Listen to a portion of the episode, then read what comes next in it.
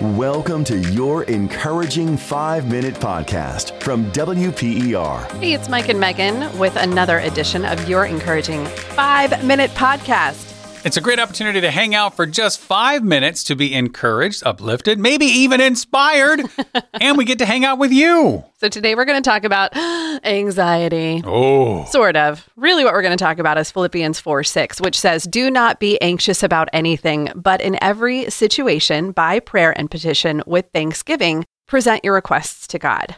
I feel like we are living in an age where more than in my entire life, anxiety has been present. Like, and I'm not necessarily even saying for myself, although I do feel anxiety probably more often than I ever have before, but it just feels like in general, our world is filled with so much more anxiety. Because it's nonstop. And rightfully so. We've been through a pandemic, there is war, and there are financial worries. I mean, if you take a look at any of your portfolio stuff, it is in the tanks. And so there's a lot of reasons why anxiety should be prevalent. Like it makes sense, right, to have it. And yet, God knew we would face situations that anxiety would want to creep in. Mhm. And in his scripture, in his word, he has instructed us don't be anxious. In every situation, by prayer and petition with thanksgiving, present your requests to God. Okay, so what does that look like? Well, it depends, I guess, on the situation. If you're feeling anxious about something at work, pray, pray about work feeling anxious about COVID, pray about COVID. Like whatever it might be, present those requests to God. God,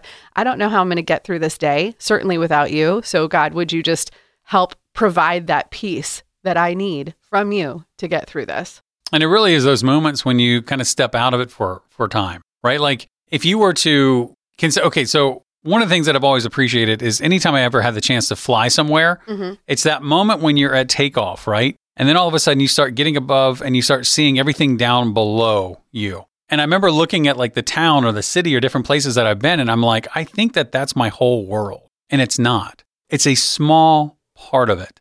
And sometimes when we can do that, kind of that 30,000 foot view of our life and what's going on in the moments, to look at it and say, okay, now I can see things a little bit different, that perspective, maybe even that God's eye for just a moment mm-hmm. to realize that those areas that we think are so huge, hopefully, possibly could be smaller than we think they are Yeah. when we look at it from a different perspective. And I don't want to discount those who who truly do struggle with like general anxiety disorder and things like that because for instance my husband does does battle that and for me to say well just pray about it it'll be fine Right. would be callous to him and, and cold and unfeeling. And I'm not saying that, you know, prayer will take away all of your anxiety, but I am saying that God is calling us to pray. Mhm. And I'm sure that even if, you know, even if it doesn't take away every ounce of it, it helps. What's what's the worst it could do? what do you have to lose but a few minutes of time with God? And so, yeah, you may have one of those um, situations where you do have to take medication or something like that, or you do seek counseling. Guess what? There's nothing wrong with yeah, that. can we can we just reiterate Highly that for a moment? encouraged. Yes, if you need help, get help. Absolutely. There's no shame, and if there you are shaming that stuff, stop. Stop it. but certainly, prayer, in addition to whatever medication you may need to take, whatever counseling you may need to receive, prayer is always there as a resource. Amen. And it is never ending. And it's free, which is great. You don't have to pay for it at all. And it does bring peace into your heart.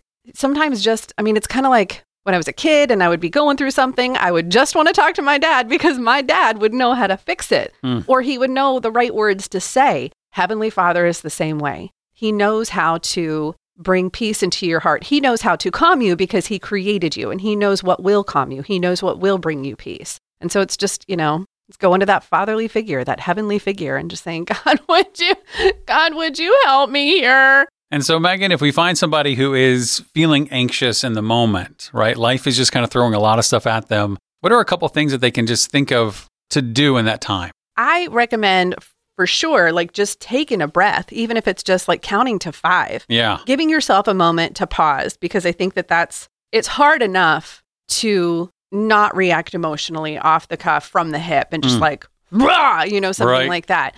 So I do think that pausing is a huge resource, but I also believe that um, you know even if it's just a breath prayer where it's just like God would you help. So like just a few words. You don't even have to have these eloquent words to say, just something where you're just like, um, kind of like that release. I know I can't handle this. God, would you help me? Looking for another great podcast? Jesus Fix It with Seth and Jess is about finding your way through the clutter, perhaps having some laughs along the way.